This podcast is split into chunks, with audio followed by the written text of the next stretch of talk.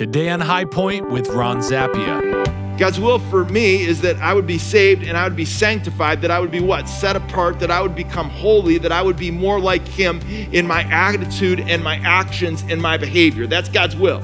How do you achieve that? Well, I'm telling you, there's no way to achieve that on your own. It's like the gospel brings that.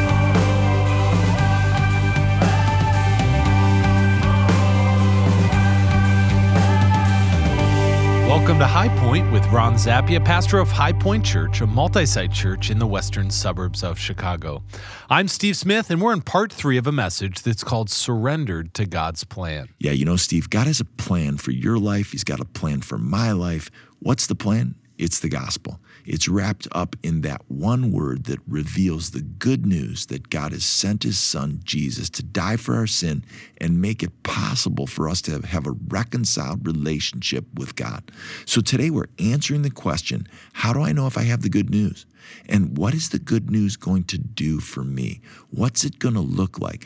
We're answering that question so that you can have confidence, so that you can begin to share, so that you can help other people understand God's plan for their life. Today, we're talking about what the gospel will do for each of us. Let's dive right into today's message. We're in the book of Colossians, chapter 1, as we continue a series called First Things First. Here's Pastor Ron. As a kid, I used to have to do this all the time. You say, What, Ron? What exactly was it? Well, my dad was like this. It's like he was an engineer and he used to get dressed up for work every day, and he had a lot of shoes for a man and I would have to polish his shoes. I'd have to shine his shoes. And one of the things about shoe shining is we've lost this art. Would anybody agree with me on this? Because now what you can buy, yeah, I, I almost sensed a round of applause over here. But you can buy these little sponges now, and it's like a quick deal, and it's like it's it's like everything's got to be fast. Well, I'm telling you, some things aren't that good if you don't do them right, and it takes time. Ron, where are we going with this? I feel like I'm doing that same thing. What I'm doing is I'm taking a trusted old pair of shoes that have been worn, I'm telling you, for by many people for many years. And what my job is this morning is I want to do this. I want to put a fresh shine on the old pair of shoes of what? Of the gospel. I want to take the gospel and I want to buff it up for you this morning. Why? Because I think at times what happens is it, get, it gets worn out. We think it's too old. We think it's out of date. We think it's not relevant. I want to put a new shine on some old truth this morning. I want you to walk out of here encouraged and thankful for what? For the most important thing in our world, the most important thing in our church, the most important thing in you and that's the gospel of Jesus Christ. Open your Bibles, please. Colossians chapter 1. We are in a series. It is entitled First Things First.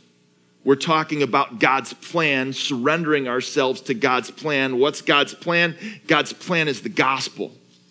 Paul, in his opening letter, he says, Grace to you and peace from God our Father. So, first fact is this the gospel is doing what? It's delivering something. It's delivering God's grace and peace. Second thing, if you go ahead and look at verse 4, you see that Paul's complimenting them about their faith. The gospel is only accessible by faith. That's it.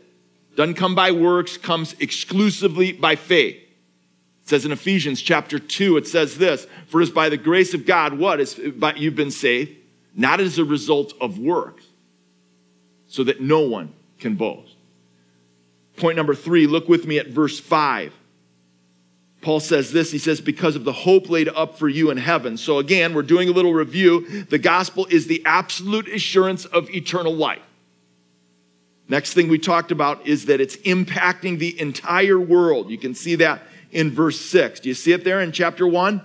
It says this. Look at what it says. It says, it's been among you. He's talking about this, and he's talking about the fact that it is impacting and bearing fruit and growing in the whole world. The gospel is meant to be shared. Um, verse 8, as I jam some more truth about the gospel in your hearts this morning. It says this He says, He is a faithful minister of Christ on your behalf, who was Epaphras. And verse 8 says, and has made known to us your what? Your love. Now go ahead and circle or underline that phrase, love in the spirit. Because what's happening here is the Apostle Paul is saying, well, Epaphras did this. He's been talking about all the people in the church that have this unbelievable love for one another. The gospel is proven with love. That's the first thing for this morning. It is proven with love, it is proven through love, it is proven in love. This is the distinguishing characteristic that is what separates us from this world. It's our love that we would have for one another. But the love. It's like how much they care for one another, how much they come alongside one another. That's the distinguishing characteristic. That's what we as followers of Christ, that's what proves whether or not we have this gospel. Question God's love or our love? Whose do you think? It's God's love. Look at the end of verse 8. He says, Love in what? Love in the Spirit. Capital S there says it's apart from you. That's what God has deposited in you, His Spirit, the Holy Spirit, which manifests itself in you that gives you a greater capacity to love. So that's what God desires for his kids that we would love other people, but he recognizes that we can't do it on ourselves. We can't do it by ourselves. We can't do it on our own. That he does what? That he works through us and he wants to manifest that love through the Spirit of God in us. My prayer for our church is that we would do what? That we would be known that this place, this four story building off of I 88, right here in the western suburbs of Chicago, this place would be different than the world. How? That it would be different in the way that we care for one another and the way we help one another in the midst of difficulty and trials. That our love, that you'd walk into this place and you just feel something different. Ron, how's it going? I tell you this, it's going pretty well, but we can do better. There's always room for improvement. And I say this we can do a lot better when it comes to love. Why? Because the gospel is proves whether or not we are followers of Christ, it proves that we have the love that God has given to us. It's a love that goes beyond what we can do, it's a love that God gives to us. Look with me at verse 9. I wrote this down. The gospel transforms my daily life. He says, and so from the day we heard, so it's like we heard about this Colossian church, what have we been doing?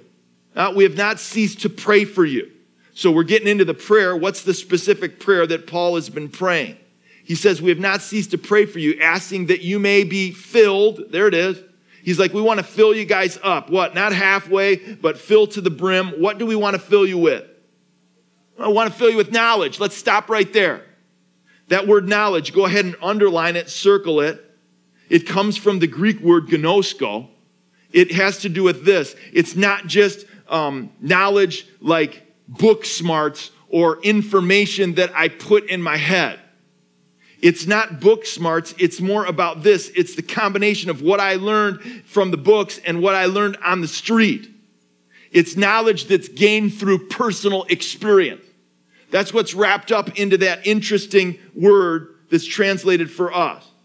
It's the difference between, I don't know, watching the Food Network and actually getting into the kitchen and I'm telling you, getting the pots and pans ready and, and making a, di- a dinner.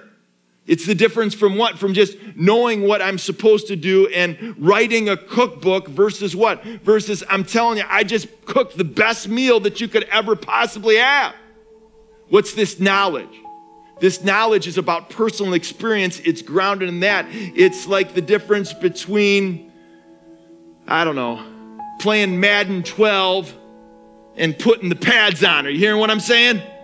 It's like I'm at my television or I'm at my box and I'm playing the little game and I'm moving the guy out for a long pass and now it's the difference is I've actually gotten on the field, I've stepped down, I can I'm telling you this, man, when I get tackled, I get mud in my face. That, that's the knowledge he's talking about. Knowledge that's grounded in personal experience. There's more coming up on High Point with Ron Zappia. Today's message is titled Surrendered to God's Plan. You can request a copy by phone when you call 844 HP Radio. There's more to come, so stay with us. Hey, this is Ron Zappia, pastor and teacher on High Point. Every day we're calling men and women to elevate their faith through a fresh encounter with God. We take time to focus our thoughts, arrange our priorities, and encounter God in the midst of our day. Together, we explore God's Word, we gain practical insights to guide our daily living. When we do this, we experience a new high point in our faith. Listen, we want you to draw closer to God through His Word, get to know Him better, and elevate your faith. We get real with what God says about topics like family and marriage, friendships, and living for Christ. On High Point, we're here to encourage you with God's Word and provide you an encounter with Jesus. It's a lifelong journey, and I'd love to have you join me. So listen right here every Monday through Friday for High Point. For more Bible teaching resources from Pastor Ron Zappia, head online to www.highpointministries.com. That's highpointministries.com. You're listening to High Point with Ron Zappia, and this is just one message from our series called First Things First. You'll find the audio and video for these messages on our website when you go to highpointministries.com. Now, here's Pastor Ron. Well, what kind of knowledge? What comes next? It says, knowledge of his, you tell me, of his will. So that's an important thing that he's saying this. I'm praying, Paul's praying for us, he's praying for them that you would have what? You would have knowledge of God's will. Well, what is God's will? What's God's will for each person? Well, go ahead, get ready, write down these two verses. This will answer the question for you. Sometimes we think it's all about a place or it's about a person. Who am I going to marry? What am I going to do? What's my life going to turn out? It's not about any of those things. That's not the greatest thing that God's concerned about. He's concerned with you. The person is you and what you are becoming, not where you're going. And so God wants this with your will. Go ahead and flip over. Um, we're going to put it on the screen. First Timothy chapter 2. We're going to look at verse 4. God says this, what's, the, what's his will? He says, we desire all people to be what? To be saved. That's God's will for every single person is that they would be saved, that they would what? That this gospel would become true for them, that they would access it by faith, that they would do what? Come to a place of repentance and faith in Christ where they would turn from their sin and turn to the cross. That, that's the gospel. Well, what else? Well, I'm going to go ahead and flip over there. Look at First Thessalonians. You can keep your finger in Colossians. We'll put it up on the screen too. First, Thessalonians chapter 4 verse 3 says this For this is the will of God, your sanctification, that you would abstain from sexual immorality. Verse 4 goes on to say that each one of you would know how to control his body in holiness and honor. He goes on to say, not in the passion of lust like the Gentiles, or who are they? People who do not know God. God's will for me is that I would be saved and I would be sanctified, that I would be what? Set apart, that I would become holy, that I would be more like Him in my attitude and my actions and my behavior. That's God's will. How do you achieve that? Well, I'm telling you, there's no way to achieve that on your own. It's like the gospel brings that. Like nothing else guarantees that, nothing else promises it. A lot of stuff promise it, but nothing can deliver like the gospel. The gospel embedded in what it is about, it's foundational that it is what? It is about transforming your life, taking you from point A and bringing you to point B. It's about you becoming different. It's about you changing and growing. Well, how does that happen? Look what it says in the verse. He goes on to say that we would be filled, that's God's prayer, Paul's prayer for us, that what? We would be filled with knowledge of his will in what? Here's the how. Important words. In all spiritual wisdom and understanding. Let's stop right there. Two concepts revealed in three words. Let's take the first thing spiritual wisdom. What is he talking about when he's saying spiritual wisdom? It's the ability to connect truth with life. That's wisdom. It's the ability to do this. It's the ability to take your theology and to have it affect your behavior. Theology without changing behavior is no good at all. It's like, I love theology and I love studying what the Bible says. But embedded in theology, over the course of the last, I don't know, 15 to 20 years, we've gotten this concept that theology is somehow different than our actions and our attitudes and our behavior and our character and embedded. That's not the way it was for these guys when they wrote this book and when that pastor was standing up in this church. When you said theology, it wasn't about some concept that was way up here or some truth that you had to understand. It was, a, it was brought down literally to do what? To change your behavior. Theology is about what? It's about two sides of the same coin. It's about what I know and what I do. It affects who I am. That is embedded in what it is. The gospel is the transforming power to do what? To take you and make you different. And Paul says, You need this, man. I'm praying that you would have spiritual wisdom, that you would be able to connect your, this truth, this book, what it says here, and that you would connect it in your life.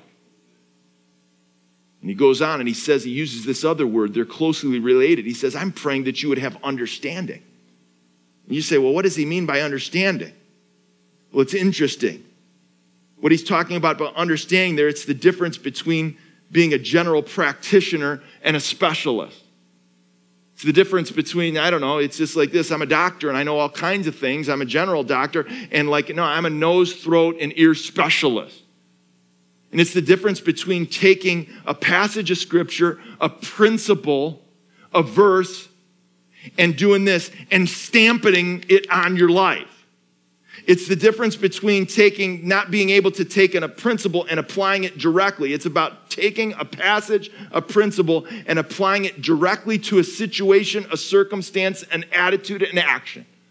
That's understanding that, I would be walking through life and I would see something happen and I'd be able to stop on a dime and I'd be able to insert truth from God's word into that situation, not only to help me, but to help my family and to help other people. That, that's what he's asking. See, the gospel is not only supposed to transform your life, it's supposed to transform the other people around you, their life, by what? By your wisdom and understanding. Well, why do we need that? Why, why, why would, do we need this spiritual understanding? Ever been embarrassed? Have you ever been embarrassed? I mean, it's just like, you know, I'm just a little embarrassed. Like my kids are saying that to me all the time now. Dad, just go ahead and stay in the car, please. It's true. I think we all know what it feels like to embarrass, be embarrassed, but look with me, we don't want to embarrass God because why do we need this? Look what he says next. I'm telling you, it's all right here in the verse. He says what? That you would, verse 10. Why do we need this wisdom and understanding? So that you would walk in a manner worthy of the Lord See, there it is right now. My theology is supposed to affect my behavior in such a way that I'm to walk in a way that is worthy. What does the verse go on to say? What? What else? And that I would be fully pleasing to God.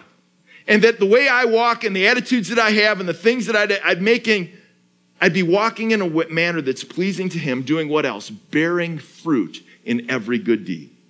And increasing. What comes next? In the knowledge of God.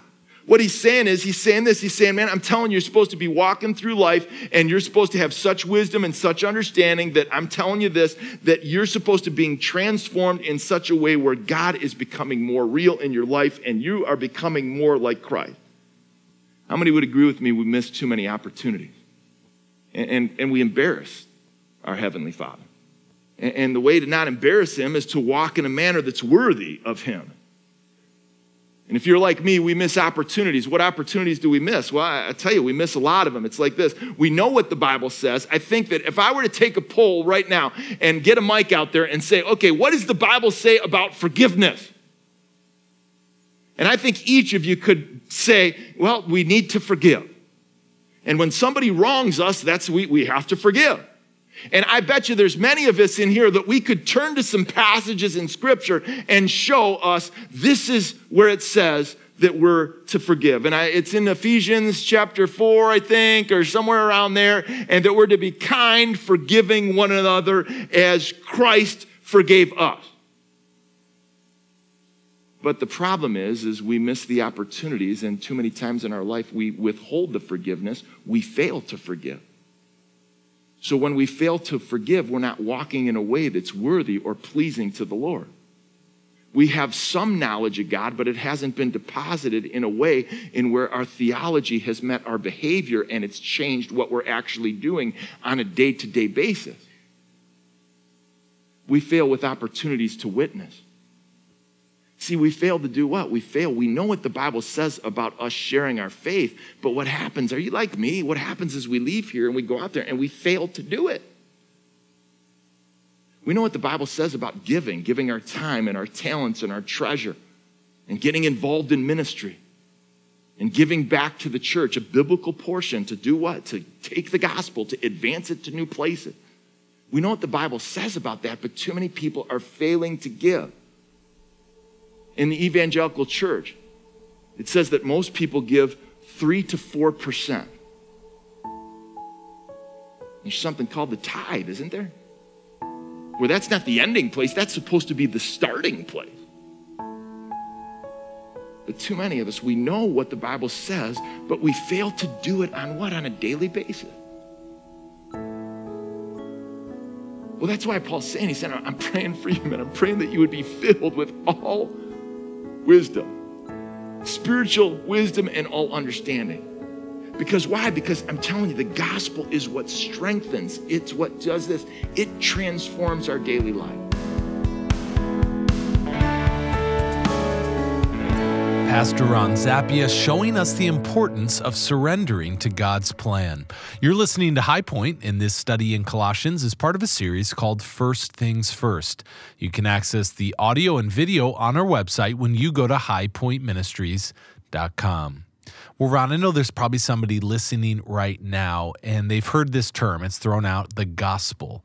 And uh, honestly, it's never really sunk in. They're kind of like, what does that mean? What are, yeah. what are you saying when you throw out that word? It's not really a word we use right. uh, every single day.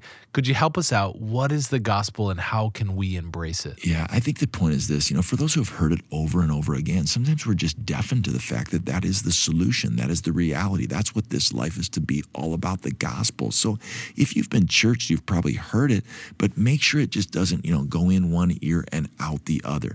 Some people think it's this, it's just, you know, how we begin our relationship with God. Well, no, it's about the whole thing. Others, they've been confused. Maybe you're like me and you grew up in a church where the gospel was never really proclaimed. You went to church, but you never understood it. You never grabbed hold of it. You had intellectual consent of what Jesus Christ, and you would agree what he did or that he existed and lived but it just never really got into your life and changed you and moved you and caused you to do different things. That's what this series is all about. We want to challenge each person to understand the gospel. It's got to hit your head, it's got to hit your heart, and it's got to be revealed in your life. The gospel is the simple truth that there is good news. That's what there is good news. To proclaim the gospel is to proclaim the good news. That's what it means. What's the good news? Jesus died for you. Let me summarize that in four words. Jesus took my place. You should have died on the cross. He took your place. Let me give you it in two words substitutionary atonement. That's for the theologians in the room, that that substitutionary atonement had to take place for us to satisfy um, God's wrath. That what? That our sins could be forgiven. That's what the gospel is all about. So it's got to hit your head and your heart and it's got to be revealed in your life. You know, embracing the gospel changes everything. It aligns you with what God wants. Hey, if you've never accepted the gospel, then listen, man, what is keeping you from making that decision right now with your head and with your heart? Just confessing your sin to God and asking Him for forgiveness, thanking God for sending His Son to take your place on the cross. If you haven't done it, do it right now. Today is the day of salvation. Or maybe the truth is you've heard the gospel, but you haven't been living it. And if you want a deeper sense of purpose and presence of God in your life, then do this. Take this challenge, read through Colossians, embrace Jesus, and look to Him for your strength and your wisdom. To help you take up this challenge, we've created a resource especially for you. It's called the High Point Journal. And in this journal, Ron Zappia will lead you through a four part Bible study method called reap. You're going to read, examine, apply, and then pray through Scripture on a daily basis. And there's plenty of room to journal your thoughts down so that your studies will stick with you long after you close the Bible. And with three different reading plans to choose from, there's something for everyone to help you read through the Bible. The High Point Journal is yours when you give a gift of any amount to support this ministry. So call right now, 844 HP radio or go online to highpointministries.com. If you prefer to write, address your check to High Point Ministries, P.O. Box 281, Naperville, Illinois 60566. That's P.O. Box 281, Naperville, Illinois 60566. 66. The High Point Journal is a perfect resource if you want to make your time with God more regular or if you're just longing to go deeper in your daily time with God. So give your financial gift to help us stay on the air and receive your copy of the High Point Journal today. Call 844 477 2346 or online go to highpointministries.com. I'm Steve Smith, inviting you to join us tomorrow as we wrap up today's message on being surrendered to God's plan. That's Thursday on High Point with Ron Zappia.